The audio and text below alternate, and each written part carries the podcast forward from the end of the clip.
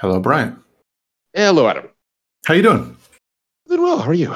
Sorry. Good. A couple of weeks off, just remembering how to do all this stuff. Yeah, yeah. We had a, a bit of a break in there. Sorry to uh, sorry for folks who have become regulars. We had a our all Oxide meetup, which is that was a ton of fun. That was great, man. It was great. Um, and in particular, uh, there were a couple of colleagues who I'd only seen directly. Uh, head on, you know, boxed in a window, and I got distracted by two of them. I, I had a hard time recognizing them. Recognize them because you had just oh, never seen like the back. I'd never seen them in person. Yeah, I've never yeah. seen them five degrees off of center. Well, and it's also like you can't go up to someone and say, you know, I found your head shape to be surprising. I mean, or, yeah. or, or whatever it is, or I like you are you are of much more average stature than I thought, or you are. I mean, there's basically no way to enter into that without being. Very weird. Agreed. Very weird. Not necessarily inappropriate. More like weird. Yeah. And I feel like, um, like once you go into that, there's no way out of it too. It's like, wh- why are you even here? Just like, just from afar, you know? Yeah, I think that's right. Of course, now everyone's at Ox. It's like, wait a minute. Who are they talking? Clearly, is the, like, is, is it my head shape? Am I weirdly tall or short? I think, we, I think we need to emphasize that it's it, it's everyone and no one. There right? you go. Sure. I mean, I mean, you can say that, but there are a couple I'm thinking of. No, that, I would say that we do work with remarkably tall people.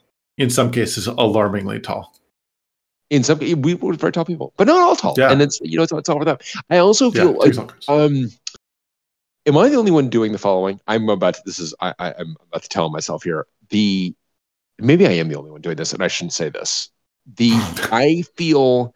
that a uh, a video conferenceism that I have I'm not able to get myself to stop doing is the over em, overly emphatic thumbs up next to my cheek in a conversation. You know what I mean? I do.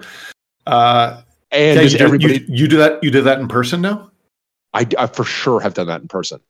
Huh. I, and I've done that in person in like not only in work contexts, but I think. In when you're talking to a colleague that you're used to seeing over, you know, over a video conference, it's like that you just that, that thumbs ready to go. That that in, emphatic, cheerful thumbs up next to my cheekbone so you can see it and know that I'm agreeing with you over this video conference. Well, that that's better than like feeling the need to reach for a keyboard to have some sidebar conversation while other people are talking. You know, that's another thing that's kind of interesting. Yeah, about like the Uh, the, the sidebar conversation ends up just becoming an important part of a meeting.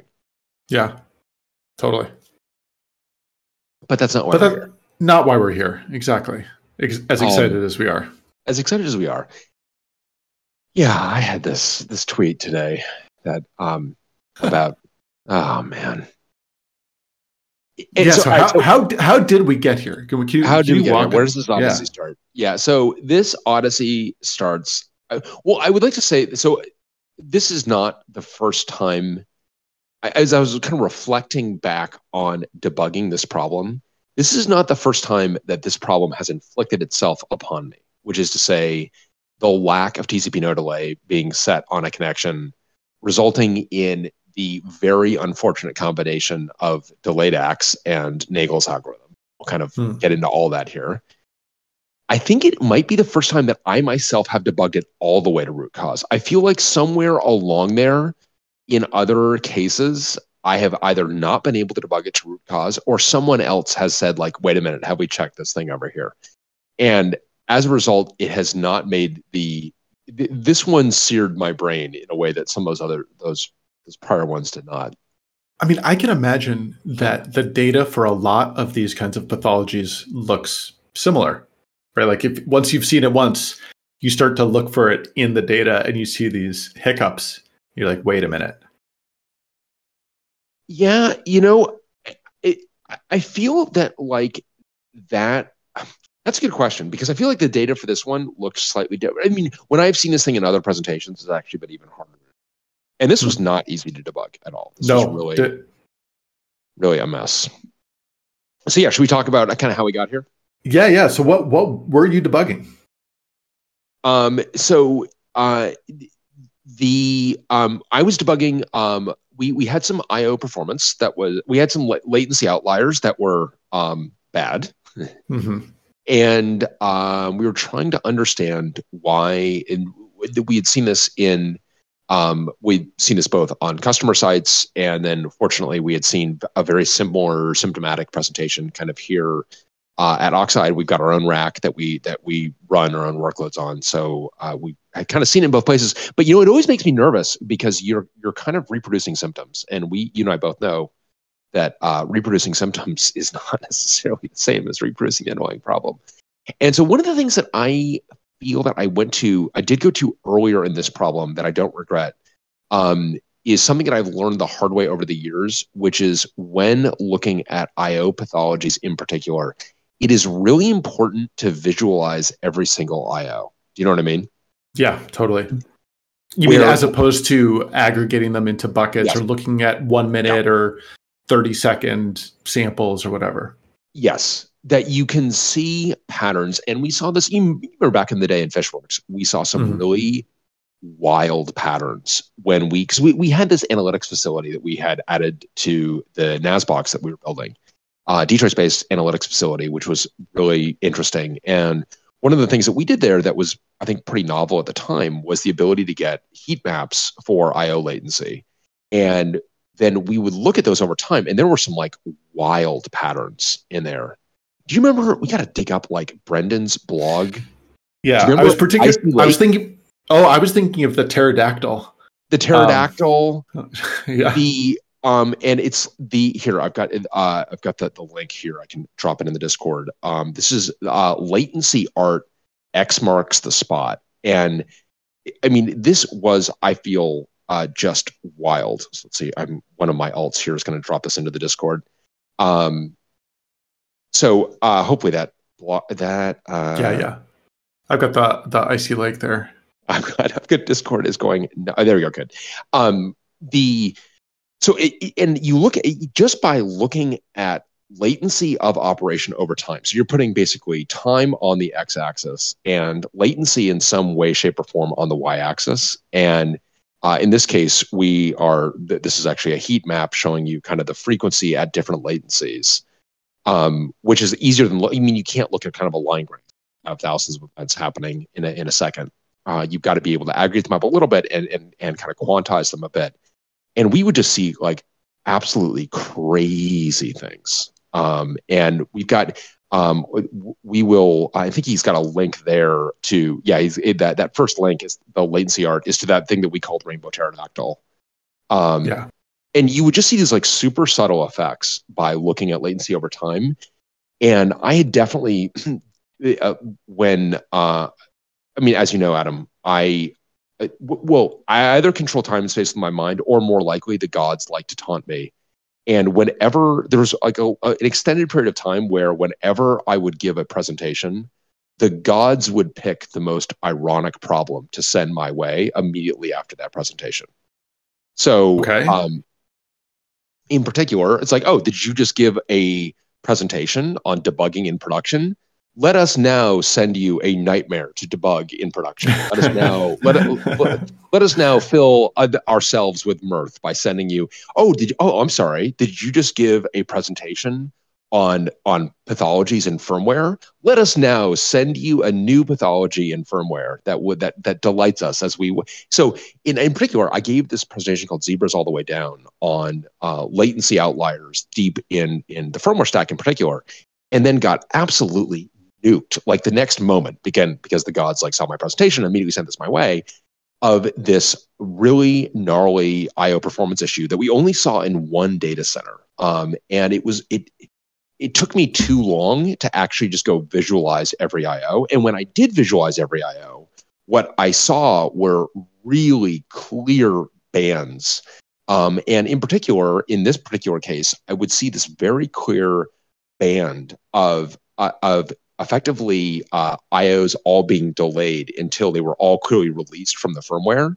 And there was clearly a twenty-seven hundred millisecond timeout somewhere in that firmware. Um, and this is when I learned that Toshiba made hard drives. I actually didn't know that Toshiba made hard drives.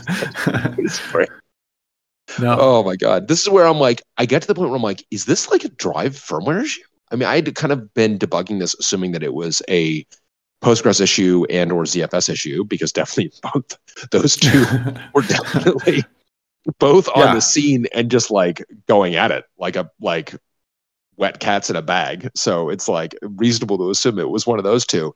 Uh, but then as I was looking at the actual I O latency coming off the tribes, I'm like, maybe this is an actual like drive firmware issue. And I'm like, do we have this? Do we have like a different version of H G S T firmware in this data center than we do in other data centers? And I pulled the drive information. I'm like, Toshiba makes hard drives. There was just this moment of like, what? There and, you go. Well, and it's actually kind of part of like the Joker Oxide origin story a little bit, because um, that, I guess that makes Oxide being a supervillain, but this is when I realized that Dell would just routinely stuff Toshiba drives. You, like, you can't spec your drive with Dell. Mm-hmm. And so the, and Toshiba, these are two and a half inch drives at the time. And uh, basically we learned that uh, all, Toshiba supplies effectively exclusively bought by Dell. It just, and they're shoved into unsuspecting customers. Anyway, we discovered huh. a lot of Toshiba firmware issues. Um, but I, one of the things in that whole thing that I regretted is like, I really should have visualized each I O earlier, which I felt we had learned at Fishworks and I just kind of yeah. like forgotten.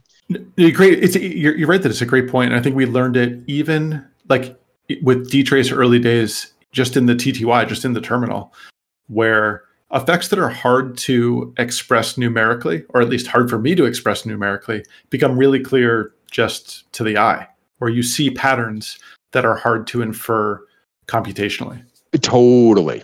Totally. Especially you like looking at, especially if you've got kind of like light banding, you know, they can be, uh, you can see that visually really quickly that you can't necessarily see. It can be much harder to quantify. Yeah. Visualizing data is, is, is a big one.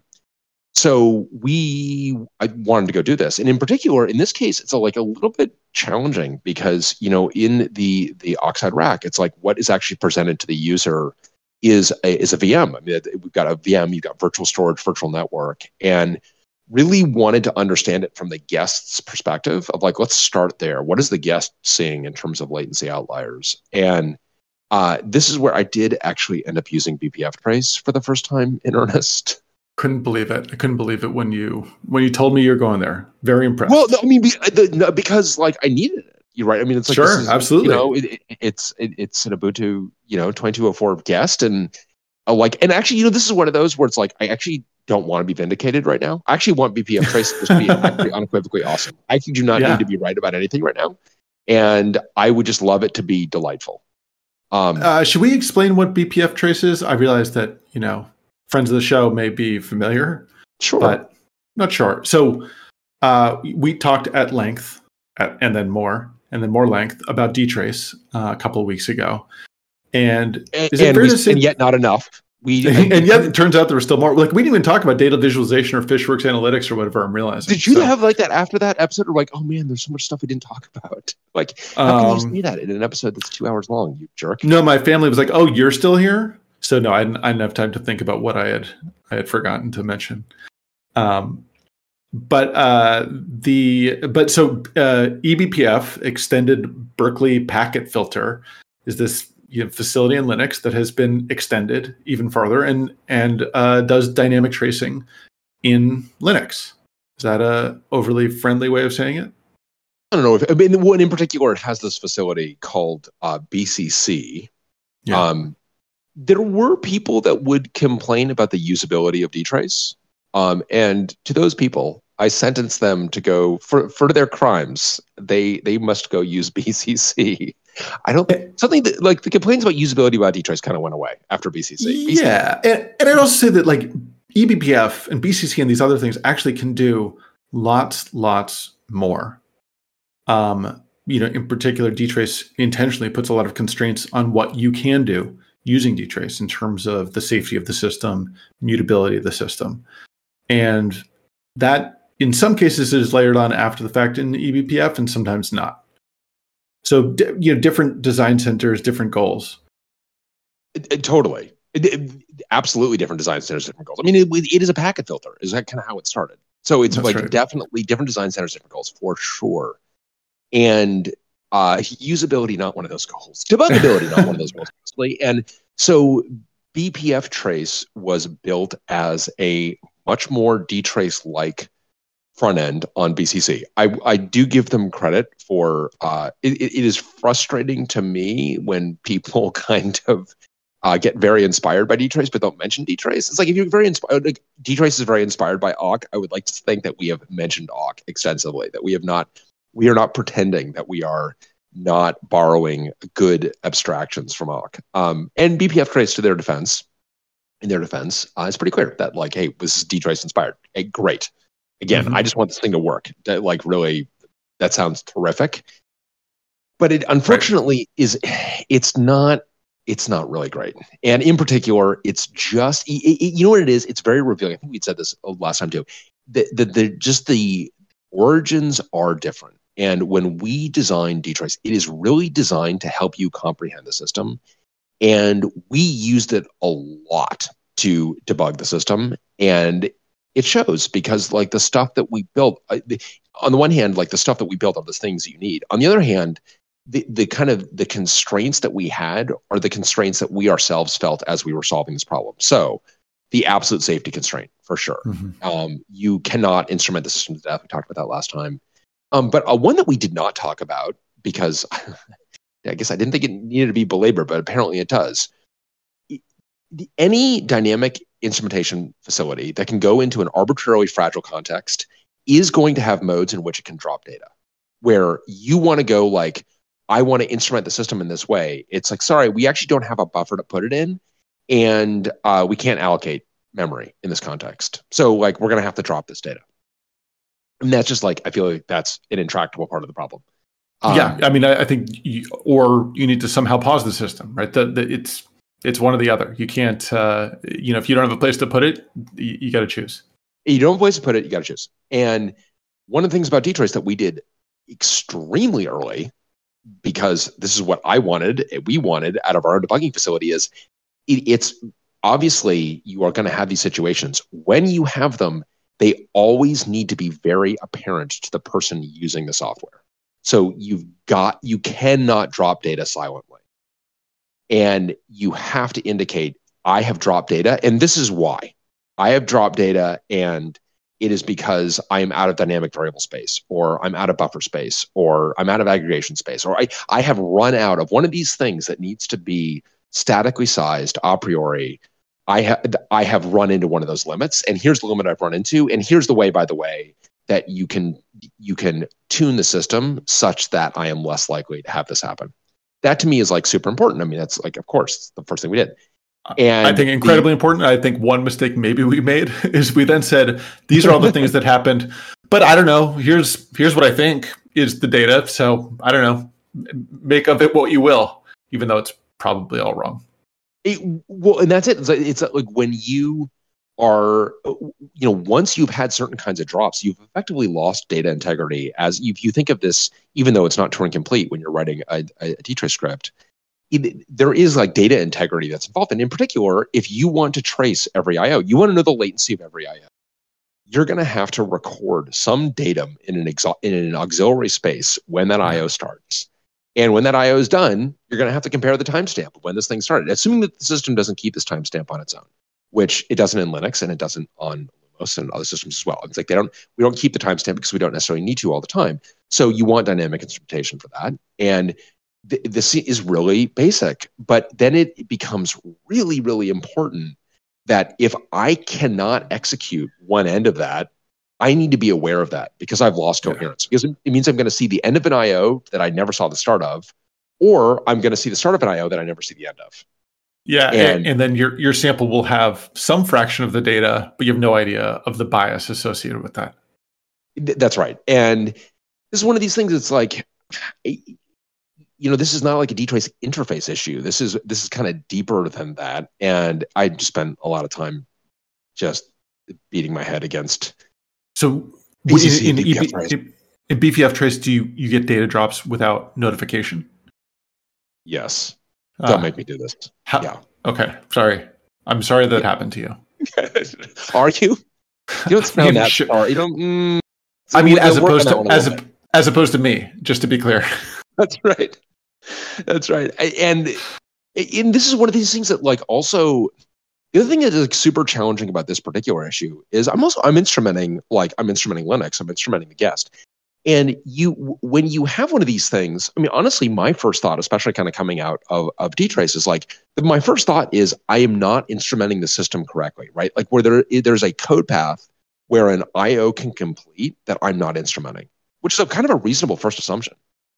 Totally. And you spend a lot of time, like, and it's it's kind of impossible to know. In fact, a part of me like still doesn't totally know. The only reason I was able to convince myself that that's not what's happening is because when I was when I was able to write much simpler things, I was able to I, I was able to prove to myself that no, every single I O is is going through these two code paths. This code path to start, this code path to end, and we in fact are silently dropping a bunch of these on the floor, which is just whatever. It, it's okay, it, I, it, I have a very it, country mouse question. In yeah. in, in uh, obviously in Illumos, Helios, Solaris, there's the I O start and I O done probes. Like we've taken yes. the time to annotate where in the code I Os occur. What, why are we doing this? Yes, go ahead, do this. True, uh, also no, true. I, I mean, is it true you know, in B P F? Okay. I, you know, I'm just asking, asking for I guess I myself mean, in the future. It could be worse. It is. it, it, God, I'm already like I'm already bargaining here. It. it, it, it, it No, Stockholm I mean, syndrome really, for I mean, sure. Right. I mean, obviously, no. They don't. It probably is Stockholm syndrome because I just want this thing to work. Like, I actually, yeah, yeah. It, uh, no, they did not have a. And and even worse than that, like on in in some cases, it's it's the the, the name of the routine is named one way, and in some like in in different kernel ver- versions, it will be. I mean, you're impl- you're basically using their equivalent of F P T. Which also, by the way, doesn't allow you to instrument on function return. You can only instrument on function entries. Like, okay, that's charming. Um, Wait, function boundary tracing as long as the boundary is the entry? As long as the boundary is the entry. Well, they don't call it. I mean, their defense, they don't call it F B T. Okay, it okay fair enough. The, the R K func. But the, uh, it, so you've got to like instrument um, a bunch of things that don't necessarily exist. And then I found that That uh, the other, th- I'm sorry, we're here. I really we weren't. I guess, I guess. Well, sorry. We'll get the we'll get the Nagle eventually. But the, the so the other thing that is that is super frustrating is what is the coherence of the instrumentation with respect to the start of the instrumentation. So in particular, mm. if you instrument the the, the the same point of instrumentation multiple times in DTrace, you, you got which is to say you effectively have multiple clauses that are instrumenting that same point. We guarantee that you're not, we don't like just start executing the third clause. You know what I mean? Like right. if you, and it's very clear that there's much more of like a, a rolling start to B C C. You mean, like, well, you mean like, like sort of if you have three probes attached or three statements yeah. or whatever attached to the same yeah. probe, sort of the third and then the first, you know, the third might execute absent the first and second or whatever. Yeah, it, when you know in DTrace we huh. have this this important belief that we're going to get everything set up and everything yeah. is ready to go, and then there's one master switch that we are just like now go. Right. Um, I think you can say with confidence that there's not the same design approach to B C C. We're just like oh throw throw some instrumentation at it, throw some more instrumentation at it, throw some more instrumentation at it. So as a result, like your probe kind of like or your entire like. B P F trace program kind of flickers on where, you know, some enabling, you know, and you got an enabling, well, it'll start firing, then another enabling will start firing, then another enabling will start firing. That clearly happens over the span of, you know, hundreds of microseconds or milliseconds or tens of milliseconds. So I don't know. Good luck, everybody. Good luck. That's, I mean, that does sound brutal. It's hard. It just makes it, it, it's just one of these things where, and I think that this is a kind of a, a, as I was kind of digging into the issues, B P F trace issues, and, you know, kind of, again, not, and a place I don't even want to be, like, I don't even want to be right about this right now. I'm actually happy. I just, just want to, please, I just want to use this thing. I'm really so, just trying to debug some other problem. Like, I know the B P F trace is not the problem right now. I know that I'm trying to do something else. So, uh, uh, two, two questions on this, on this hero's journey. Uh, first, why did you think about uh, measuring it from the perspective of the other side? You know, from uh, you know, from Propolis, from our the, Crucible. The, uh, yeah, yeah, no, I, you know, I, no, so, no. Pardon me, from Propolis, yeah. like from the from the V M M, like from the you know the other side of the the uh, virtual machine boundary.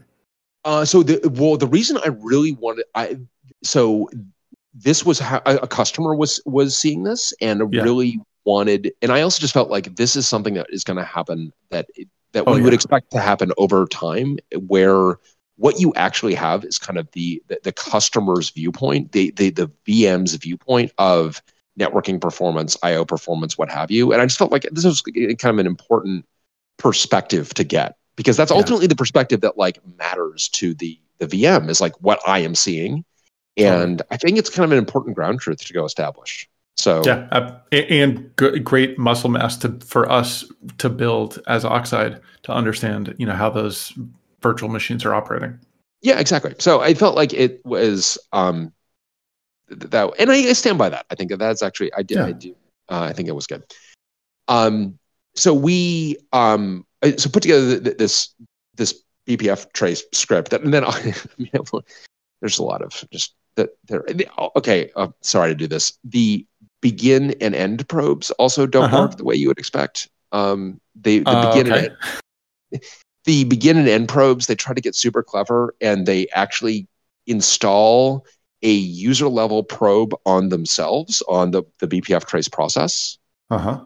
But then B P F trace has been stripped by a bunch of distros, so you can't actually do. So if you run B P F trace minus end begin or whatever, you get an error message that just is, makes absolutely no sense. It's, it's something about like, you know, I'm I'm missing a begin trigger. It's like, wait, this sounds like a you problem. Why? Are, what? Anyway, whatever. Huh, that's I, exciting. I, I I I digress. I digress. Yes. Uh, um. The so you got some data. Got some data, and accepted that this data was going to be somewhat lossy, which is okay. frustrating to accept, but whatever. And uh, it, and then did some post processing. Actually, it was great uh, to do post processing of that then in Rust, which I actually like. Rust is increasingly, you know, because I would like for something like this where I'm like post processing data. You know, I would say that like shell and awk has been the kind of my my the thing I've I've reached for over my career, like even in the last couple of years. And it's not, increasingly I'm like reaching to Rust for these kinds of things that are. Yeah. You know, much kind of quicker, almost throwaway work, but it's it's just much faster to do it in Rust. Um, well, and- I, I feel like agreed, and uh, it's much faster because I don't have to do it twice. Like I, I think my usual workflow is to like fuck it up once with Python or awk or Bash or whatever, and maybe like spend a bunch of time figuring out why. Whereas uh, I feel like I get it right the first time more often with Rust. You get it right the first time, and then then when you want to go build something that's like a little more sophisticated, like in particular, I do have this issue of like, hey, I actually want to just after an I O has been outstanding for some number, five hundred milliseconds, we're going to treat that as like, whoops, we have a thanks B P F trace. That's just a that's a drop effectively, and I just mm-hmm. want to like discard that data point, and that's kind of a pain in the ass. I mean, yeah, you can obviously you can do an awk and shell, but it's just it gets uh it it, it gets grottier and grottier. So totally. The uh, but so anyway, so we, we get this data and visualize the data, and in particular, there is some real clear banding at one hundred milliseconds, and I'm like, what is th-? Okay? So we're seeing, and in particular, I, and I can sh- kind of break this up by by different kinds of operations. We're seeing this in particular on flush operations. So when you've got a, th- this is our Uh, we, we've got our uh, E B S-like service, our virtual storage service, and uh, it is presenting a, a, a virtual volume, a virtual disk to the guest, and that guest can do a, a read operation or write operation. But we we tell the guest that, hey, by the way, there is effectively non-volatile caching here, or there's volatile caching here. So there is, you, you cannot assume when you do a write to me, um, it's not necessarily synchronous. Um, it's not necessarily non-volatile. You need to come back later and do a flush if you want. Right. If you want to make sure that, so this is the, the way it is.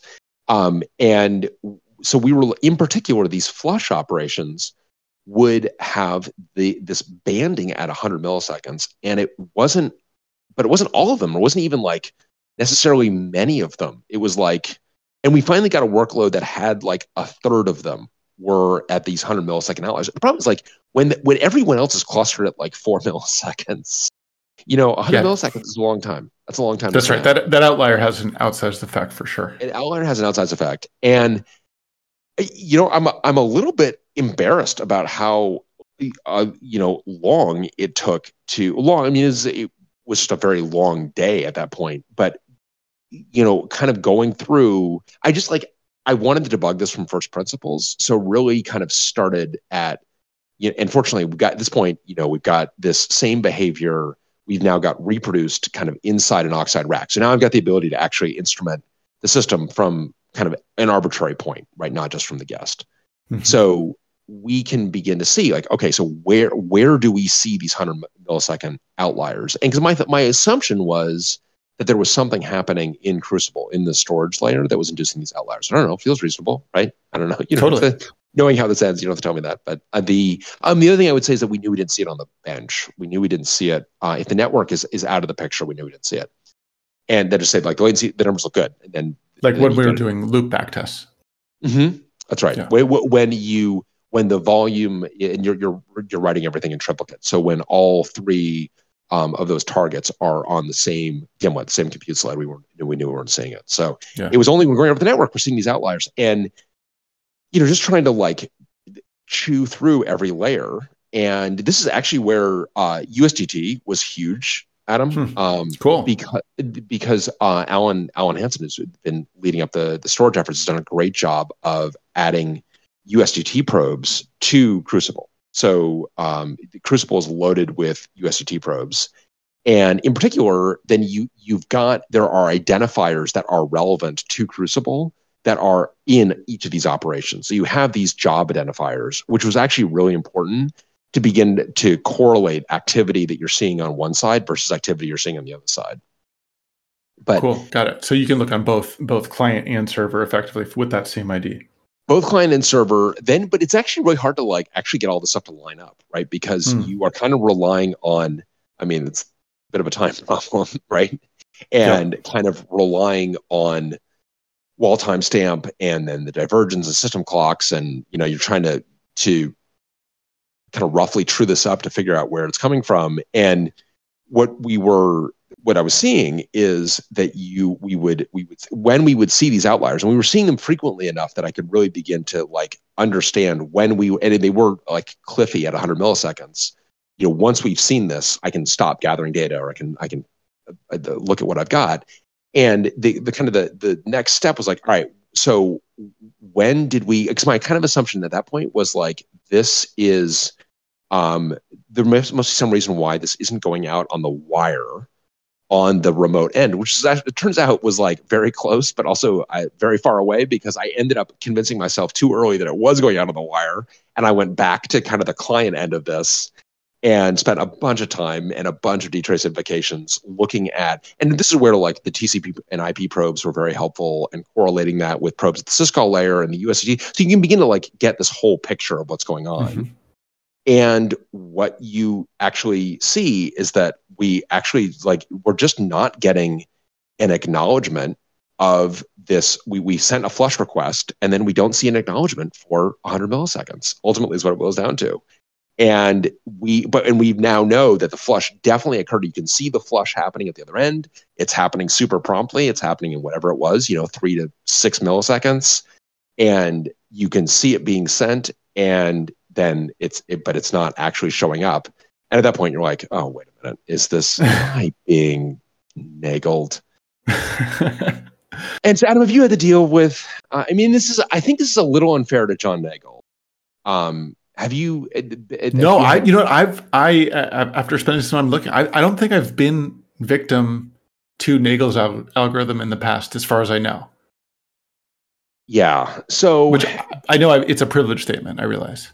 It is. It, yeah. Good. I, I, I'm, I'm, I'm glad you realized that. Yeah. So the, the the idea is that, hey, if I have got a small packet and I am already waiting to hear from an an A C K back from the other side, like I've not, I, I'm kind of pending. I'm waiting to hear from the other side. Yeah. Um. That might be an indicator that I am flooding um the network with these really small packets. So instead of doing that, let's just hang out a little bit here. Let's leave this small packet here until we hear that A C K back from the other side. And by the way, folks that are, um, uh, if you are, and I'm sorry, I've not been looking at the request to speak, if, if folks have been asking, but if they are, if folks have got expertise on this, and I'm wrong, by the way. Feel free to jump up here. And uh, if you, especially if folks have actually debugged this, um, I definitely want to want to hear from folks. Um, so um, when this is the idea of of Nagle's algorithm is we want to be kind to the network, right. Which is like a actually a very you know, uh, it, and I think I saw Tom Lyon here earlier, and you know I I feel like the the great internet collapse of nineteen eighty-six. I, we talked about that here. I don't Adam, think so. No, I don't think so. And is, is Tom here? Tom, Tom, I'm not sure if Tom can uh, can talk about the great internet collapse, but there, basically the, the internet as designed was going to collapse um, because it was uh, of congestion. The internet was dying of congestion. Yeah. So Tom, can you can, can you take us back to the glory days of nineteen eighty-six and the great internet? I mean, it, it, do I have the history even approximately correct? I'm not entirely sure. I you remember Sun was not actually connected to the internet for quite a while. So we were watching from the sidelines as a lot of the stuff was happening. Oh, but interesting. They, they, Nagle's algorithm was definitely important, but nowhere near as important as Van Jacobson's work, which I think is more like eighty-eight. And right, I mean, yeah. Just to be clear, Nagle's algorithm is somewhat unrelated to, or is unrelated to, the great internet collapse. The this is where Adam the and when you say Van Jacobson, you mean the the uh, sliding window algorithm, Tom? Uh, the uh, you know the uh, exponential back off hmm. if you lose a right. packet, that kind of thing. Yeah, yeah. That that's what really saved the internet. That's what saved the internet, right? And so, but there was this kind of idea, I think, especially correct again. Correct me if I'm wrong. Um, Tom, but there's this kind of idea that that we actually needed to consider the network as part of this kind of design criteria of the broader system. That it, it, that you cannot allow uh, individual actors to act greedily because they will destroy the internet or destroy the network. Is kind of the plus, plus the endpoints were very different, right? There were there were lots of uh, terminal aggregators, you know, milking machines, and so. You get one you character say, in from a milking machine. You've never heard that? A, no, what's the milking? I mean, I, this, we're not talking. We're not on the dairy farm. A whole, a whole, a whole bunch of uh, serial lines coming into an Ethernet port. Wow, I don't know where it got that name, but that's great. Um, but you know, you get a, a character in on a. on a terminal line is what are you going to do with it? Okay, you wrap it up in a packet and send it. Well, if everyone's doing that, then you you really need Nagle's algorithm because you just get a shit ton of small packets and, and you have no idea when more characters are coming in from the serial lines. Right. And and that's because you're just you're constantly send and, and for a user, the latency bubble that you so in kind of the worst case. Your the latency bubble that you're going to see is the time until you get that A C K from the other side, which doesn't feel like right. It's like hey you know it's like doesn't feel like it's that long. Like, yeah, so what? Like wait until you've heard an A C K. Like just settle down. And the fact that you haven't heard an A C K back indicates that you we may be suffering from congestion, um, which feels well, reasonable. And we're talking about human scale. I mean, talking about one hundred milliseconds. Uh, or forty milliseconds on Nagle's algorithm, I think that it's not, you know, not that noticeable for us people. Yeah. Plus, plus it was in the days when, yeah, you're you're doing stuff over the wide area. It's it's a miracle things work at all. You're, you're not going to complain too much about the response. Right. Right. The, the fact that you get an A C K at all is a miracle, right? Right. Right. Right. Yeah, and, and so I think, and you know, all of this like might have. might not be something we're talking about today had it not been for work that was happening in parallel on delayed A C Ks. So kind of at the same moment, and I this is a, coming from, by the way, a Hacker News post from John Nagle. And man, I can because like I mean I don't think we're the only ones to talk about getting nagled, right? Do other people talk about getting nagled? And like I mean if I'm John Nagle, I'm like, hey, dude, this kind of sucks that my name is pathology. I mean, that's like what? Yeah. And I, uh, although uh, Adam, thank you for. I, I really admire your discretion to not reveal that actually getting canceled is something that you and and everyone except for me refers to. I mean, I'm, I'm sure that It's like, God, I got I got canceled again today. Oh, God, well, you God. talk about getting Leventhaled, and you and I. I do know, I do know getting very, Leventhal. Very different meanings of what that means, by the way. That's true. That's true. So maybe you and you and John Nagle have got something that you can talk about. Actually, there we go. Next time I see him, you know, the, you know the delayed act thing. It, it it manifests itself more in the modern age because people expect T C P to do lots of things that it wasn't really expected to do in the past. So, like re- request response protocols were not really part of the design point. Hmm. Yeah. Yeah, this is this Tom. This is a really important point that you're making. That and when you say not, so a, a, your a request response protocol being like, I am going to, I am effectively. This is a remote procedure call, effectively that I'm making. Right. This is a right. like I am calling you, and by the way, until you reply to me, I have got nothing to do. And that's really, as you say, that is not really the design point. Um, but it is the way we. There's a bunch of stuff on the network that actually does rely on that kind of behavior. Right, but these days, you know, the you're much better off finding finding a library so you don't have to do your own socket programming because there's there's way too many flags to mess up. There are way too many flags to mess up, and so in but in particular that the delayed acts became uh, that that became the default behavior where you, in a delayed act is saying, well, it's like. You know, I just received this, and instead of acknowledging it, let me just see if I receive something else, and let me just save the network a little bit. Let me let me see if I can actually bundle some acts together, and you know, kind of. And, and it's also, Bryan, I'm going to reply with some data, and so yes. I don't need to send an act because if I'm just going to reply anyway, I can just bundle it along for the ride. Yeah, and I kind of feel this is like. a like a teenager approach to like taking out the trash or whatever. Like let's just, you know what I mean? It's it feels like. Right. Kind do I have like, to do it now? What if we just wait? Won't it like solve itself? Like, won't maybe. It solve itself? Yeah. And maybe like maybe later I'll be kind of like walking to a friend's house and I can like bring the trash out and then and like save myself a trip. Makes um, sense. Right. So makes total sense. Um, so and remember the, the the number of packets was really important because until the late nineties, all routing was done entirely in software. So you had all this per packet overhead. Yeah, interesting. So you really, it, every packet is sacred, Tom, in this world. Like we really, right. we got the opportunity, and it is like, I do think it's really important. I think like great internet collapse of nineteen eighty-six. Except, so, except it, the ones it, you dropped for congestion. Right. But I mean, the microprocessors are, you know, twelve megahertz, sixteen megahertz, thirty megahertz, maybe forty megahertz during this time, but unlikely. Right. I mean, the everything is just so scaled down. And, you know, RAM sizes are, you know, you're talking to a, you know, a workstation in nineteen eighty-six. Tom has what? Probably four megabytes of RAM, maybe not even that. Um, yeah, I mean, it, I mean that was a Sun Sun three sweet spot was I think four megabytes. So that's about that time. Right. So you got a sixteen megahertz ish microprocessor, four megabytes ish.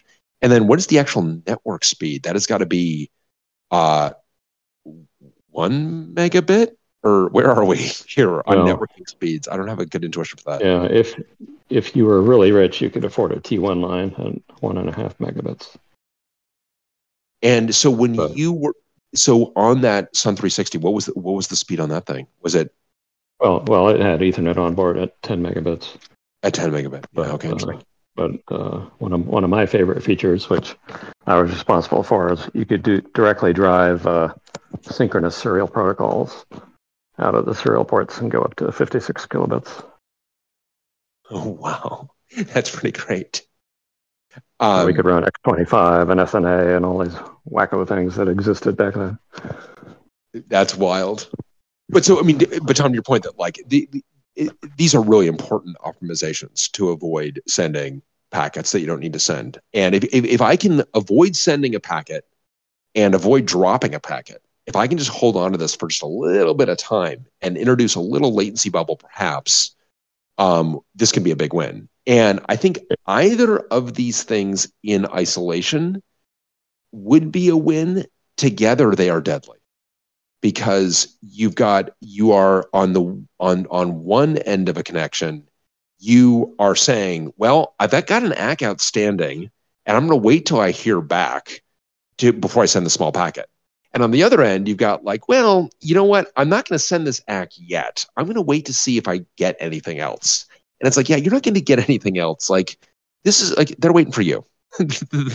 And you're waiting for them. And now it's going to be, and in our case, that one hundred millisecond band was the delayed A C K retransmit time. That's when like we were, oh, it's like, oh, wait a minute. I haven't heard back on this thing. Um, so I guess I'm going to retransmit the A C K, and then read that, that retransmission would, uh, would kind of unnagle you. And you would, would send this thing that had been delayed. And now you have one hundred million. And the other problem is like that absolute time is just like outsized given the speed of everything now. Speed of networks, speed of C P Us, amount of D RAM. It's just like super. That is remarkable. I, mean, I, I was reading these... I was reading the Stevens book, you know, published in ninety-six or something, and it's got the same constants that we see in your data, Bryan. So t- to your point that uh, that those constants have endured thirty years and longer is uh, is kind of crazy. It is definitely crazy. Um, yeah, the, and- the minimum T C P timeout is still two hundred milliseconds, which makes no sense if you're in a data center context. Right? That makes no sense. Um, yeah. But but the the problem is these people think of these as T C P attributes when they should be uh, variables that are determ- variables that come from the routing table. So you should, you should be able to annotate your routing table and say, hey, I know this network is local. Let's turn down all these timeout values. Yeah, interesting. And is there like an R F C for that, Tom? Or was that was that an idea that had traction at one point? Or are we? Is everyone just no, kind of giving up? I just made that shit up.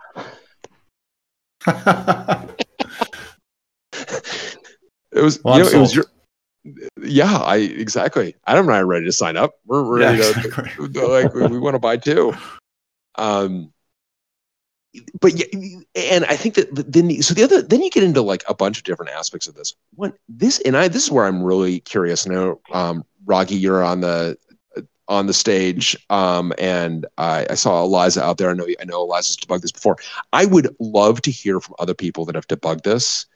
Um, and, you know, how did you debug this? Because I, I think that the, I, I know how I debugged it, and it was with a whole lot of DTrace. I mean, it got to the point where I actually like, I mean, I'm not sure how many times, I actually like counted up the number of times I'd used DTrace on, on Friday when I actually debugged all this. Hmm. And it's like, I, I'd used DTrace like two hundred seventy-five times in the span of the evening. Nice. Like, I actually have like the opposing story, if you want, which is like debugging actually having Nagle turned off, and you kind of wanted it on, which was oh, super yeah, weird yeah, yeah, please. Me, right? Um, so it was like mid twenty twelve. I just got to Google. We just sold Wildfire to Google, and I'm like drinking from the fire hose, taking apart all the internal libraries and trying to figure out like what are we going to use.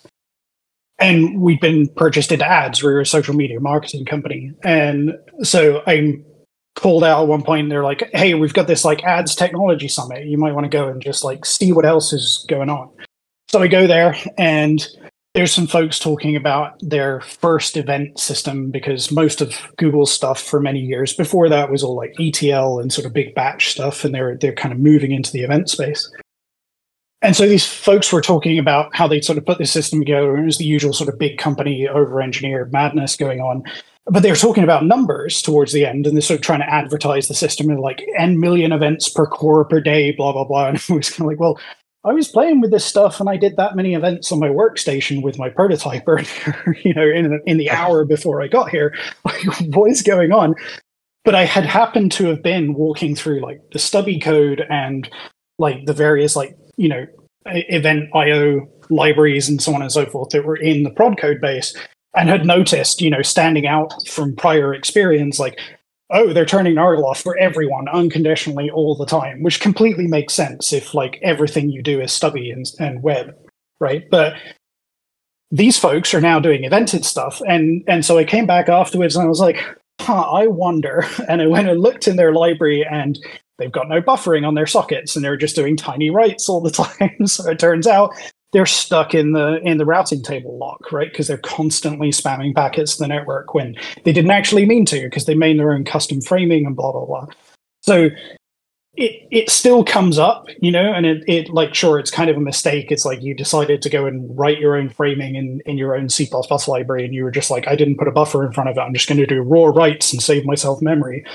But you didn't in this case, and so the simple fix there is like, okay, turn Nagle on, and then you're, you know, that part of the problem goes away. But that fits the universe where all you're doing is a stream of events, and doesn't fit uh, as... Uh, as someone was saying earlier, it doesn't fit this universe where you're doing stubby, you're doing R P C, or you actually want the back and forward. But yeah, that was that was like a standout for me, because there's been only a couple of events in my career where it went that way around. Normally, it's it's always the other way around. It's like, oh, I just built another reactor library, or I'm starting to use a new I O library or whatever, and the I O library hasn't yet learned to turn it off. And so the first thing you end up going looking for is, oh, it seems to be slow for R P C, and that's the problem. Yeah, that is really interesting. And and just in terms of like, so the answer there, the right answer presumably is not turning, because Nagle is kind of papering over, it sounds to me like a broader issue of like, there should actually be right. buffering. I, right. I would assume yeah, exactly. that buffering yeah. is the answer there. Yeah, yeah. I mean, you know, it, it depends what system you're on, right? If you're if you're significantly memory constrained, maybe you want to let the kernel deal with it because it's already got the buffers stuck around, or maybe you can push it all the way down to the N I C or something. But yeah, uh, any high-level system, any normal world is totally, yeah, do it in user space, decide when you want to send, you know, all of that kind of stuff. Yeah, interesting. And then, so it, it, did you, it sounds like you just debugged that one by inspection. Is that right? Well, it was pure luck. I had like literally, yeah, I'd been like drinking from the fire hose, and I'd happened to have read all of those libraries right then and there. And then they were describing this thing, and I was like, huh, I wonder, I wonder, I'm going to go have a look. And sure enough, you know, it's just like, here's a behavior, and you can go and run it on your workstation and get a different behavior from when you go and run it in production. Yeah, that's really interesting. And also, I mean, I gotta say, like, I mean, really lucky. I mean, it, it was really lucky. Yeah, for sure. Yeah. Uh, because you know the other time that I've that I've had this problem, um, I a bunch of us were debugging this, and it was showing up as like Cassandra latency, and it I, I didn't actually debug it. It was a colleague. I mean, I was debug. I was like not for lack of trying, but I was starting at the bottom of the stack and could. I mean, I was finding all sorts of things that were basically dead ends. Uh, and actually, Adam, you know the state map work that I did. Uh, yeah. I don't know if you ever saw that. I did that to debug this problem, this Cassandra problem. Oh, really? Interesting. And uh, which it was like somewhat disappointing because I did not actually, I just could not understand, because it is so hard to understand when you have, you know, it's kind of like you have like the toddler that won't put on their shoes for one hundred milliseconds and then they put on their shoes. It's like very hard to debug when you have the, this like someone is refusing to allow work to progress for what is actually a pretty short time in human time. And a very long time in computer time, it is very hard to see. Uh, I found, yeah. And it was another colleague of mine, Elijah Patnick, who was who, uh, out of all of our shared frustration in this, is like, I'm actually just going to go check this configuration file against the configuration file that's uh, comparing uh, Joyant to A W S, and they were like, you know, we don't see this on A W S, we didn't see this on you, and and ultimately like. Just took this configuration file like line by line, took it apart, and found this very important difference around T C P no delay. Um, but that was it, which is kind of, Raggy, it was kind of more like your situation of like just getting lucky and kind of finding it, um, but really hard to do. Uh, I found from from first principles. You know, it, it, yeah. uh, Adam, as we were kind of contemplating this, I went. You a great thing to go do. On Twitter is search for T C P no delay. Did you do this? Okay. No. Oh, it's so great. It is such a, so th- there are the tweets, because the tweets are all, I mean, who randomly tweets about T C P no delay other than the people who've been just absolutely bit by this. It's like a mixture of anger and euphoria. It is. It's, no, like, it, it, it's like one or two people in every group from every programming language ever that starts a new I P stack or a new network reactor library or whatever it is. It's like every couple of people in that in those groups. It's amazing. It, no, it is, and it's like it doesn't have the frequency to be tweeted. I mean, it's like I don't think. I mean, Lord help us if T C P no delay is ever trending on social media, right? I mean, this is like not something that you are actually going to see. It it doesn't happen that frequently. Um, and so there is, uh, and um, Eliza had a great tweet. I'm going to go find it, where it's like, uh, she likens T C P no delay to the the equivalent of, of forgetting to pull the parking brake, which definitely feels that way. Uh, I'll drop that one in. But I think so. I, I I love the fact that actually as I was looking at this, we got a couple of these folks here who have run into this. So Dan, you're here, I think, um, and yep. you you wrote this tweet in twenty nineteen. I love the fact that I put out on Mastodon that I'd hit this, and you were one of the first ones to like it on Mastodon. I'm like, oh my gosh, I'm just going to reach out to Dan and ask him about this. So could you take us behind this tweet? Because this tweet feels painful, just reading it. Yeah, uh, no, I, th- this is actually a long, long story. Um, it wasn't even anything in particular, uh, but uh, so nowadays I'm a researcher at Microsoft Research. Before that, I was a professor, and I ran a research group focusing on distributed systems and low latency, and the Nagle algorithm had become a meme in our group. That it had just come up so many times that uh, finally I just wrote on the wall, it's always the Nagle algorithm, uh, because we had to check that every single time. Um, I don't remember the first time I ran into this, but I do remember uh, one very memorable one, which was we were just starting a project to look at um, tail latency in distributed systems back in twenty twelve or so. Uh, and we st- just started running some simple systems, uh, you know, null R P C, memcached, uh, very basic Nginx configuration, and trying to look at the latencies of them. And uh, we started trying to just trying to understand them, right? That if we we have some idea of how fast these systems should should should be, and queuing theory can tell us what the distribution should look like, and we can simulate it. And then w- what we wind up with in practice is totally different. Right. And one of the really weird things that uh, the students I was working with, who've since gone on to graduate and do great, great things, uh, noticed was that it really depended on where in the connection you were, because you know, the first couple requests would get delayed, and nobody could figure out why. And we didn't even have any cool visualization tools at that point. Uh, I remember we were literally looking at pieces of paper with tables of latencies.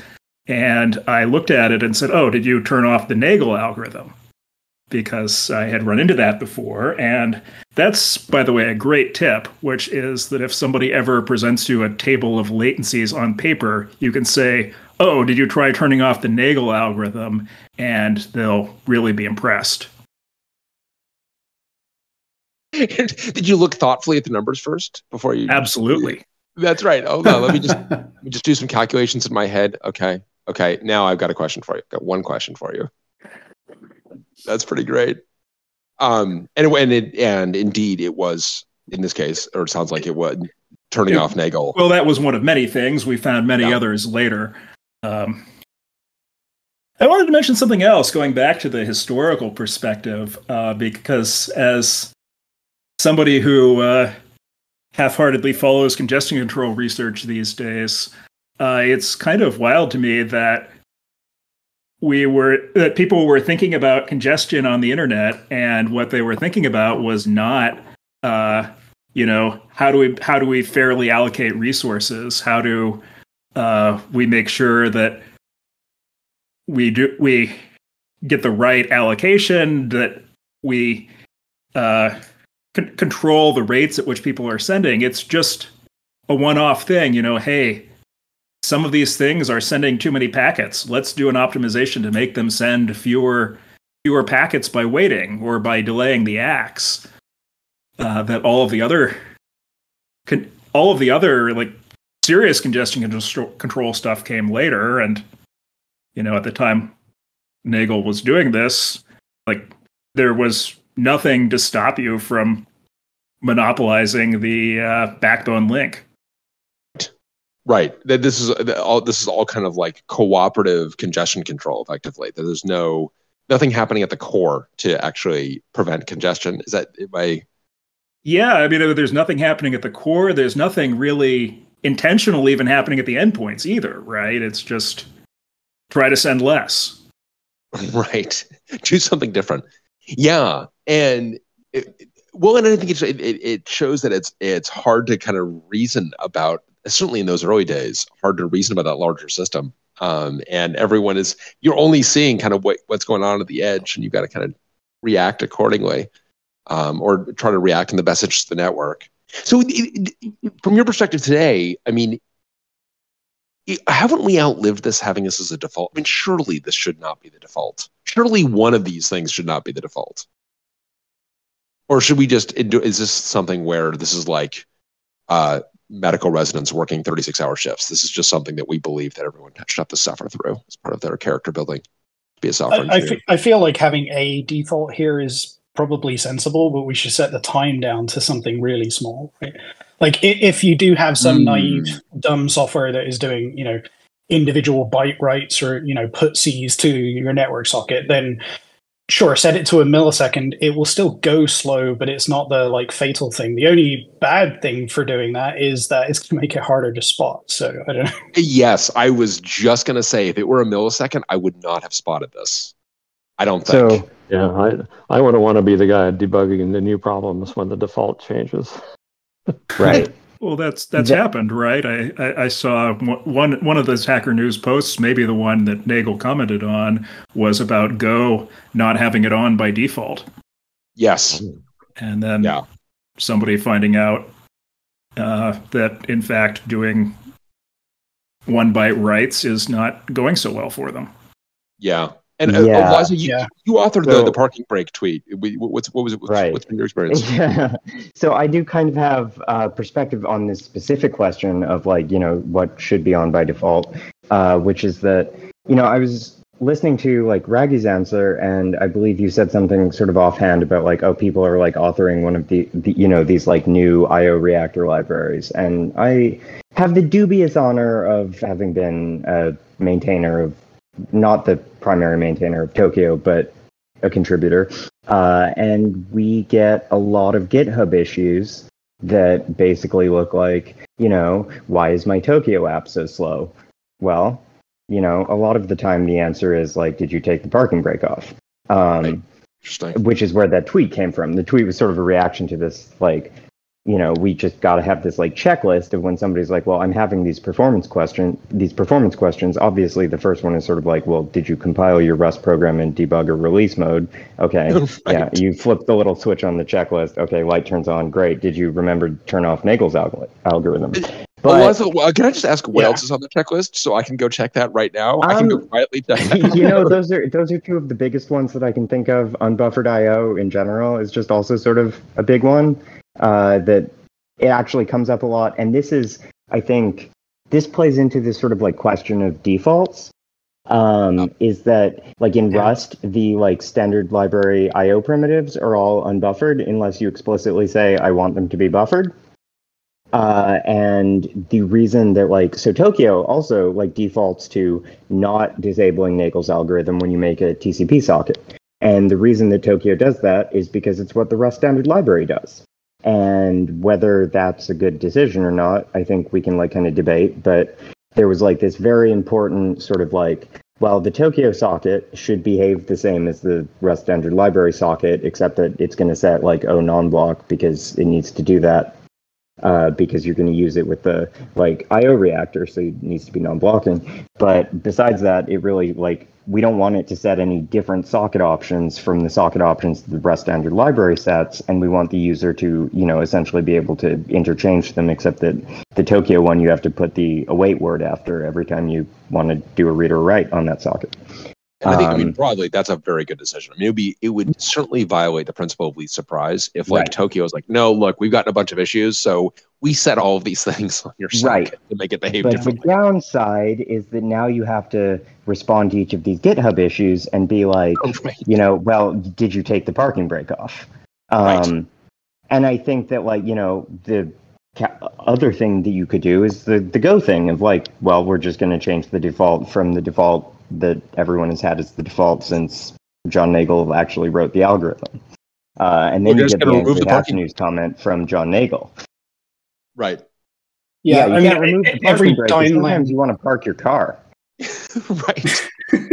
Every downline version of these, like a, several reactor libraries in Ruby over the years, like we disabled these, and I think Twisted disables it by default. Like I, I think yeah. all the downline reactor libraries end up turning it off by default.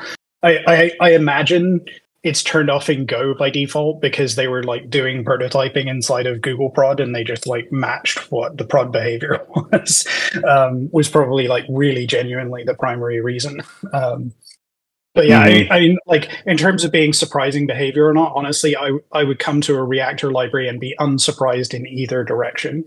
Like, you know, it's, it's just one of those, like, check it off the list, did you say? It's like a thing that you start looking for when stuff doesn't behave the way you expect. The kind of funny story is that the specific tweet that Bryan mentioned, the, the parking brake tweet, came out of um, a very, to me, very funny GitHub issue, which was actually on a, a Tokio demo app.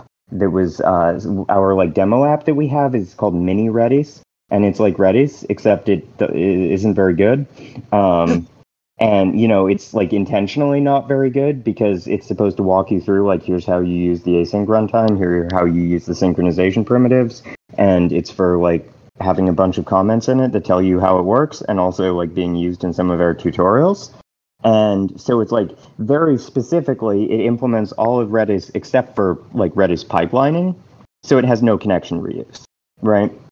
Because the pipelining is kind of, or it, it has very limited connection reuse. And the pipelining is kind of the thing that, you know, is the draw through, you know, the, the, you've maybe seen the image that's like, here's how you draw an owl, and it's like draw three circles, and then step two is like draw the rest of the owl.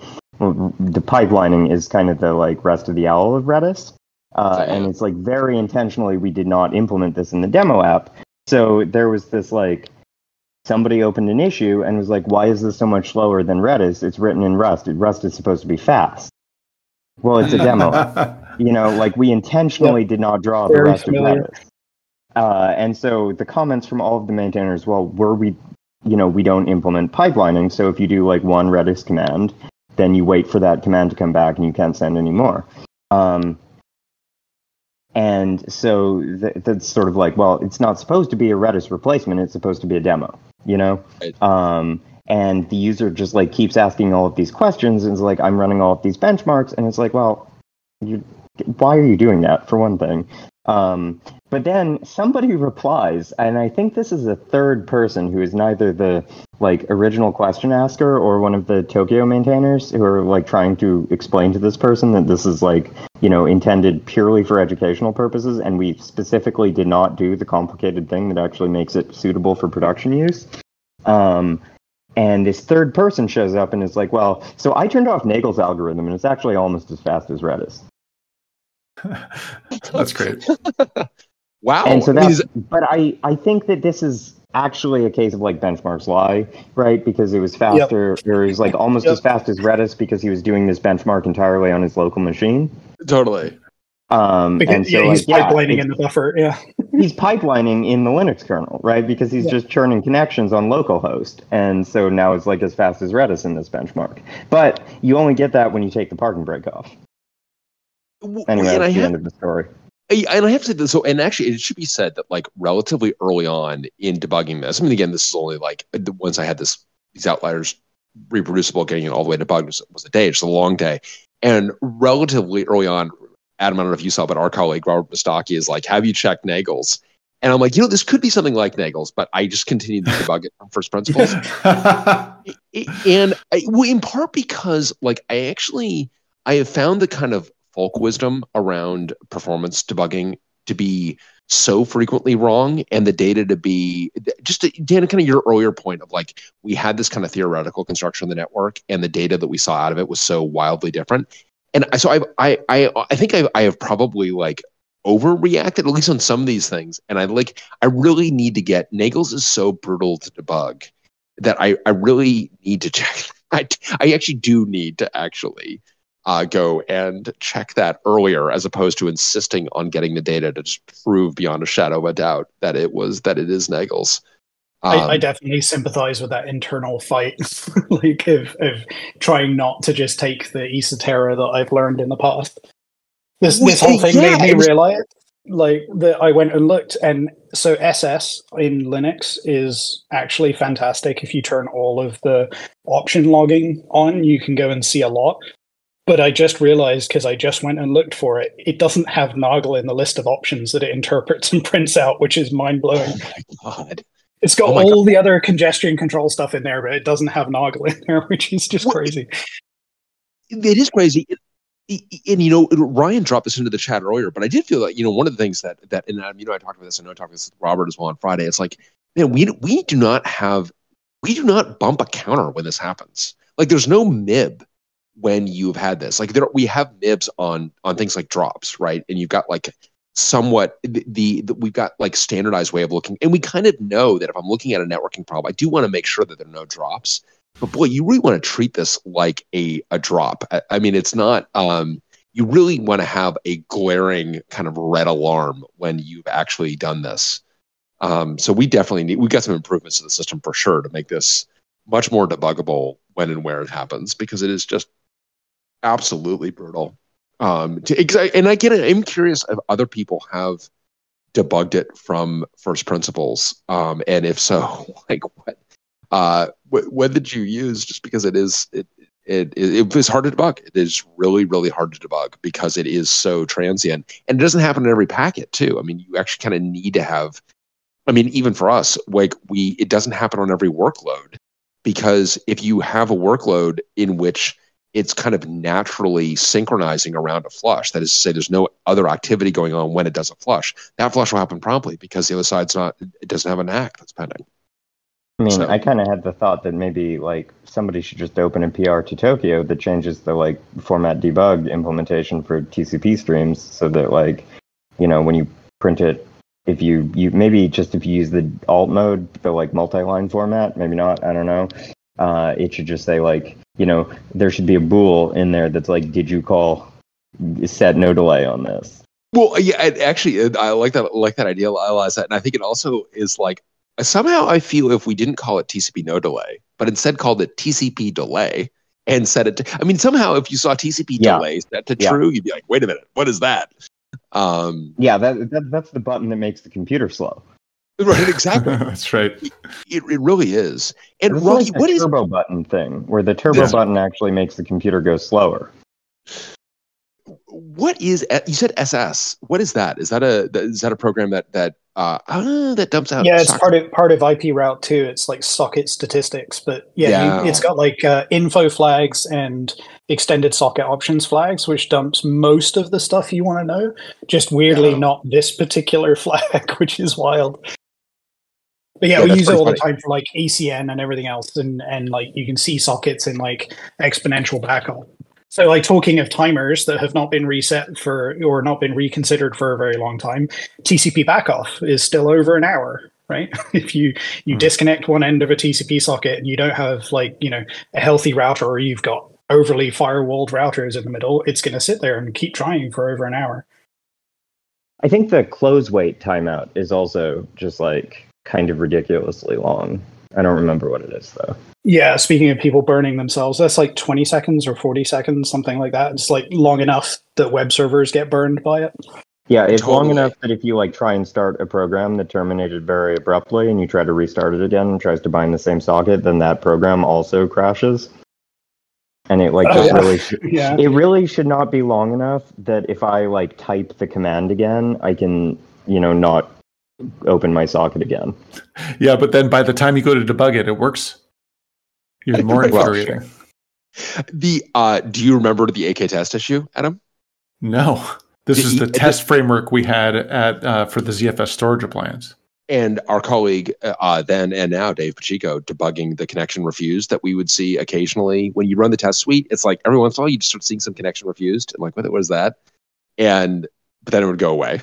And it would t- it took absolutely, and that was ultimately that's what it boiled down to. So you got had connections and time to wait. Um, so, so and- Bryan, I, qu- qu- question for you on on debugging this, because I was thinking like, wouldn't it be cool if we had a kstat or a DTrace probe or a M I B or or anything to scream for help when this was happening? yeah. Would you have heard yes. that scream? Like, did you check any of these places? Like, um, would you have seen so- something that that was obviously going bananas? so here's what I would do. This is, and I, yes, I would have, um, I think we, so here would be my, my proposal would be adding a kernel statistic and putting drop in the name. Um, this may be, I may be like overfitting for my, for myself here, but I did look for drops. Um, and I was, cause we once like, all right, this is only existing on the network. It doesn't, and, and, you know, as you know, we built our own, we built our own network. We built our own switch. Like the mind runs wild with things that it could possibly be, and eliminating dropped packets as a source is, is really important for us to do early. We actually, and we, you know, knock on wood, but we haven't had issues with drop packets. So I did look for drop packets, and I would, you almost want to call this like, you know, like a Nagle resend drop or something, which is a total misnomer, but you, but you know what I mean? Like the, as a way of indicating, like you want, this should be named something that is scary in some way. You could call it, you know, drop, not actually dropped, but delayed. Right, exactly. Yeah, right. J K uh, drop, right. J K drop. I, I did, did you see what Ian dropped in the chat, by the way? The, the a, a Lionel Hutz uh, rendition of T C P no delay. Anyway, T C P no delay. They got this all wrong. So I've been trying to think what this looks like in perf, because I use perf a lot on Linux these days, and it, you know, it, the flame graph output and what have you is kind of useful, but I, having spent enough time on Fuchsia where we had whole system traces that were, they weren't quite precise traces, but they were close enough, and you get the linear Chrome timeline kind of view on things rather than the, the overlaid summary that is a flame graph. And that was really useful, like particularly in early system builds for just like yes. what actually yeah. just happened. And you can do it in text obviously as well, but it's also kind of useful at these days scale, just doing the whole thing in a in a U I. And I find like I really want a good one of these for Linux, and so far I have not come anywhere close to getting something that is actually decent.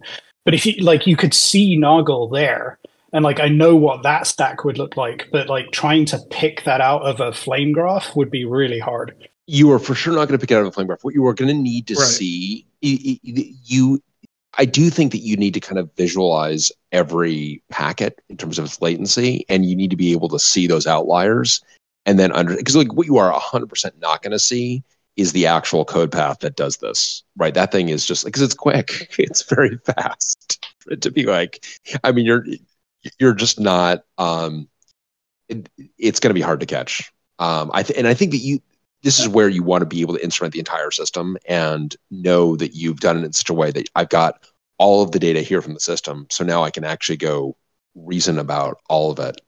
I also do feel like yeah. maybe, maybe we should be like assigning timeouts, like the way we assign like, uh, um, uh, you know, like A S numbers or whatever, you know what I mean? Like we, We we should assign timeouts. Like everyone gets a unique timeout value that must be relatively prime, maybe a prime number of timeout. and then and then the D, there's some uh, G N U plot feature that like yeah. lists them all, like like gravitational constants or whatever, so that you can see if you're some multiple of some known esoteric prime integer. Yeah, that's exactly right. Well, so it's now like, you have to like deal with depletion of the like ICANN like strategic prime numbers reserve right. for timeouts. Like we're out of timeouts. We can't. We're out of timeouts. timeouts now. We're out of timeouts. Like you can't. I'm sorry. Like you can't. I, I think that would be a great thing. That we, we've actually. You can go like buy someone else's timeout. You can go like, you know, maybe there's some dead protocol. You can, you can go take them over or something. But like yeah, sorry, we're out of timeouts. Timeout. Sorry, the only timeout we got left is thirty-seven minutes. You can take it or leave it. Exactly. Yeah. thirty-seven yeah, minutes, or thirty-seven microseconds. I have thirty-seven microseconds if you want that one. You can take that one too. Add a little color to it, and then you get another round, and then you can add a sound to it, and you get another round. Eventually, you just run out of senses to add to the thing. That's right. Um, I, the, the whole visualization thing is is it still feels like a big thing to me. You were, you were talking about this earlier on, was just being able to see everything that's going on, and, and having lights on stuff. And I, I love going to the Computer History Museum and just seeing all the like old mainframe boxes, and they're just like covered in lights. And I'm just like, yes, I know what the kind of intuition that you build up for a system seeing something like that. And you know, you walk into a place and you're like, I've seen interrupt rates like that before. That's broken.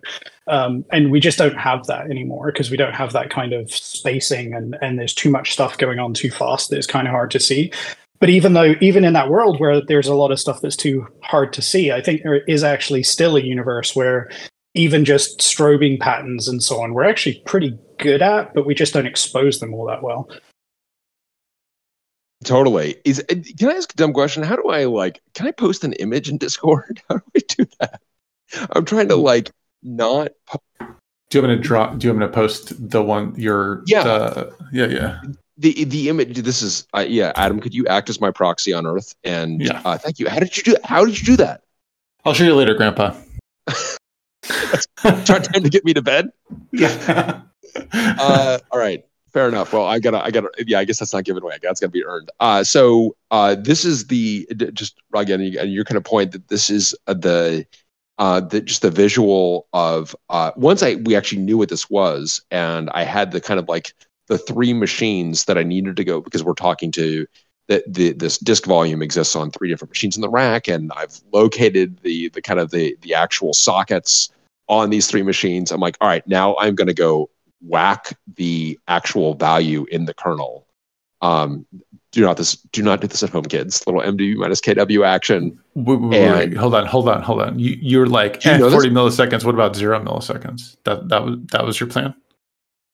Uh no. The my plan is yeah. My no. My plan yeah. Because the the the Nagle limit is expressed as a quantity of bytes, and okay. like what oh, is gotcha. Well, what constitutes what they call a runt packet, and um, how about a runt packet is one byte, which is ah, off basically. That's fun. Um, and so, and then did that on all three of these machines, and, the, and then the the the graphic that that this young whippersnapper here uh, was able to drop in the Discord that I was unable to do for myself because I don't know how to live in modern society. Uh, shows the actual latency, and you can see that super clear one hundred millisecond banding. Uh, and then also you can see why it was hard to debug, because there's a lot that are finishing in less than one hundred milliseconds. And then just all of those go away. And uh, awesome. I mean, the aggregate latency, the, I mean, interestingly, like the, the, the mode latency for sure went up because we started doing a lot more work hmm. it, because we were uncorked, you know, and this is where I do think looking at Looking at the average is deceptive, or the mean is deceptive. Looking at the mode is deceptive. I mean, you really do need to visualize the entire distribution, because what you're seeing there is not going to be something that a number is going to really convey. Um, and indeed, the numbers that you might get out of it would be very misleading. Yeah, for sure. I, this is this is my pet peeve with like operational monitoring for higher level systems at the moment. Like stuff getting fed through Prometheus into Grafana is just like full of lies all the time. It drives me nuts.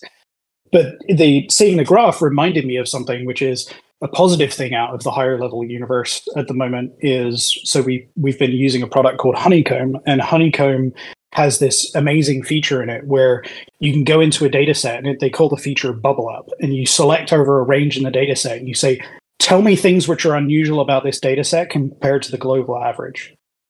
Hmm. And they will just surface the, their like ten or twenty different metrics, and you you can instrument tons of stuff. I mean, this is all tra- um, uh, like open tracing style stuff, so it's all sort of high level traces, but they do this data analysis over all your data for you. And so you can just be, grab a range, tell me what's weird about this range, and, and it will bubble stuff up. And that, that feature is, it, it's a feature I'm very willing to pay a lot for that product for. Yeah, that is, that is really interesting. I, I mean, I love, I mean, I know Honeycomb's got a lot of really interesting data visualizations. Um, We can just get Charity on here to talk about some of the stuff they've done. Uh, for folks who didn't see in the chat, they're uh, asking if a violin plot would do better. Um, that is a reference to, to Angela Collier. Have you watched any of her any of her videos, no, Adam? I, I, I don't get the reference at all. No. Oh, oh my God, I got to plug her. Oh, she's got the so she's in uh, an astrophysicist by by training, PhD in in astrophysics, um, and.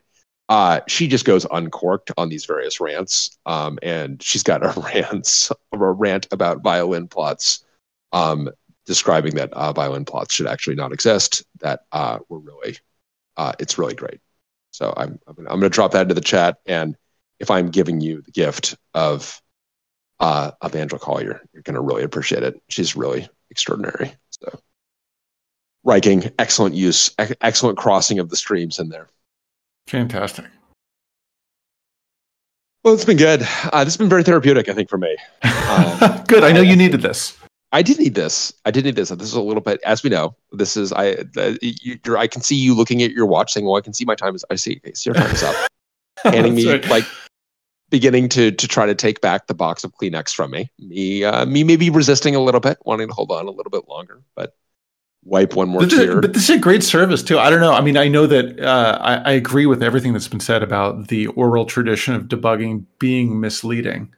Yes. That you don't want to just, you know, one person saw it one way, so let's just try to, you know, prescribe, uh, you know, aspirin and see if it clears up. On the Which, other hand, can we just say that, just as a quick aside, the ne plus ultra of that are the J V M garbage collection algorithms. Yes. Yeah, I, tru- I truly paper, handed like, down father to son, mother to daughter, over the generations. And I feel like, because I'm trying to figure out why do I have such an allergic reaction to that? And that is the one that I, that is just like, if you've done anything with the J V M, I feel you've heard like, oh, what G C algorithm are you? You like use a different one. The one you're using is like, it, it's it, the, yeah, I, I, I'm sorry, Eliza. I'm sure there are some people who are like, I actually, sorry, this is going to be like, we need a new therapy session now on, on G C. There's sorry. Like a bash script that's like, the, you know, I want to run a Java program bash script, and it's kind of like the ten lines of like X X, no whatever, X X mark sweep, X X concurrent, whatever, G C, this much meta size, so on and so forth, that if you want to invoke like any Java binary, you kind of have to like use this bash script of like make the J V M be normal. Uh, exactly. It is. If it does, it feels like a book of spells that's been handed down. So sorry. I, sorry, I yeah. feel like J V M flags need a content warning. I, I, I know. I know. I am really sorry about that. But Adam, you've endured that as much as anybody. Oh yeah, for sure. But it was it was uh, sort of like magic that was like handed down, like they you know smuggled out of Twitter, like you know wrapped in newspaper print, totally. you know, and then and oh then unveiled outside of the building. That. I just have the pulp. I've got Christopher Walken from Pulp Fiction. This uncomfortable G C I, flags carried it through the prison camp. Exactly. In a former life, I was at VMware, and one day I looked around and realized that everybody I worked with used to work at Sun, and they used to work on garbage collectors, and they used to work on different garbage collectors. Oh, God. And they... Nope. I, I never that, thought of pitting fun. them against each other to get their... their secret sets of uh, J V M flags, but they all would have had totally different ones. So not only would they have had totally different ones, though they are may well be on different sides of one of the great civil wars. I feel like I would, Adam, wouldn't you read a book on on technology's civil wars? I feel I would. Oh, absolutely. I, or like, a Ken Burns fourteen-parter on, on my, my dearest balance. Yeah, I'm, I'm I, in. Uh, oh my God, Ken Burns, Organizational Civil War. Um, I, I just, God, I love it. But so they, uh, it, then they may have been on the Hotspot versus Exact, which was a very hot civil war inside of Sun between Labs and Sunsoft, and it left like a, the, the, that one burns hot enough that you can mention it to the belligerents today, and still like they they will still tell you that everyone else was like full of it. Um, so sorry, Adam, I don't know. All, all these are. You were you're trying to bring us home, and I keep like, yes, yes. I, I I've seen our time is up, right? That's right. I mentioned again. Um, but the, the, the yeah, you get these kind of like these all of these shibboleths that we that we resist because of these stories like the J V M flags, the G C flags, and so on. That's right. And they but shib- shibboleths useful as like for your toolbox. Not to just blithely misapply, but knowing that, hey, if you've got some bizarro outliers, like there are some things to explore. And you probably do want to check for T C P no delay. You do want to check for Nagle sooner rather than later. It probably is worth, I, I, I admire your desire. One's desire to debug from first principles is great, but also I would say once you believe it might be Nagle, it's very easy to demonstrate, or relatively easier to demonstrate. So that's another reason to yeah. investigate in, investigate that one early. Um, Eliza, if you expand your Tokio uh, list of things to check, please, I want to make sure I want to go check uh, because I, I feel that um, you know if there are other things like this that are lurking, you definitely want to have those at the ready, and they, they are, you can make a good argument like, hey, this should not be the default. Um, certainly the, and Raghi, I think you made a very interesting argument about the timeout being different. Um, and I think we should either lower it or change it to be a prime value. Uh, I, I, what Die on that hill. Agreed. Exactly. I, I, I had one other idea in this, which is, which could probably be done quite easily, which is we could make a Wireshark warning filter for it fairly easily. I, I, that's a good idea. I like that. Yeah. I so I, you know, I actually I, I like the Wireshark warning. I think that's a really good idea, where you can see that nagling is happening. I like, Eliza, your idea of of printing out T C P no delay, really the, the, like in the, the the the kind of pretty formatting of a debug on a on a socket.